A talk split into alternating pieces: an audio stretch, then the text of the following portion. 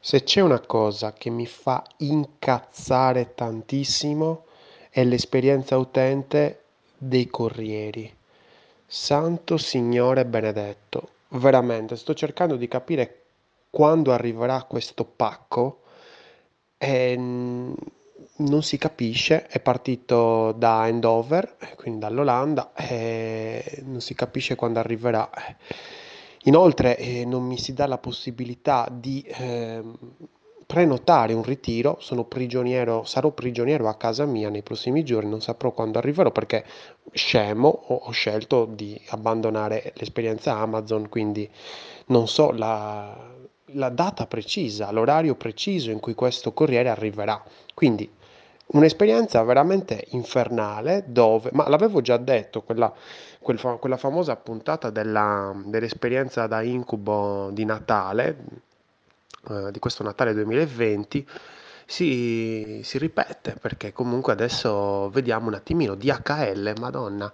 Ehm, poi la divisione dove il mio pacco è stato mandato è DL, DLH, DHL Expert, Express, scusatemi, DHL Express, ecco qua.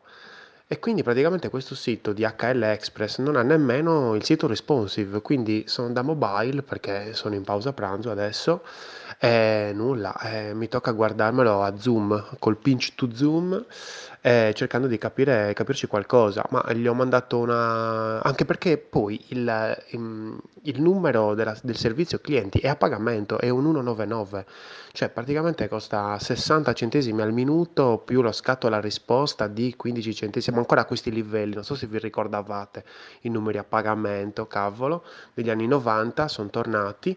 DHL eh, mi sta facendo dannare, cioè cavolo, cioè DHL, non stiamo parlando di Pinco Pallo che consegna le robe, cioè DHL è una roba mondiale, cavolo, cioè non hanno, perché, perché non migliorare l'esperienza? Cioè se tu migliori l'esperienza mi fai capire meglio dove si trova il mio pacco, tramite anche una serie di mail, ci sono tanti servizi che lo fanno benissimo e non sono mondiali in questo modo, almeno riesco a capire, a comprendere meglio, avere un'esperienza migliore e dire, sai, se devi inviare qualcosa, inviala con DHL, almeno ti dà la possibilità di scegliere il ritiro, l'ora di ritiro, eh, la fascia di orario di ritiro. Ma stiamo scherzando? Tutto questo è inesistente, tutto questo non esiste, lo stiamo solo pensando, lo stiamo solo immaginando, ma la realtà è che i siti di corrieri hanno un'esperienza veramente disastrosa e forse non si vuole migliorare.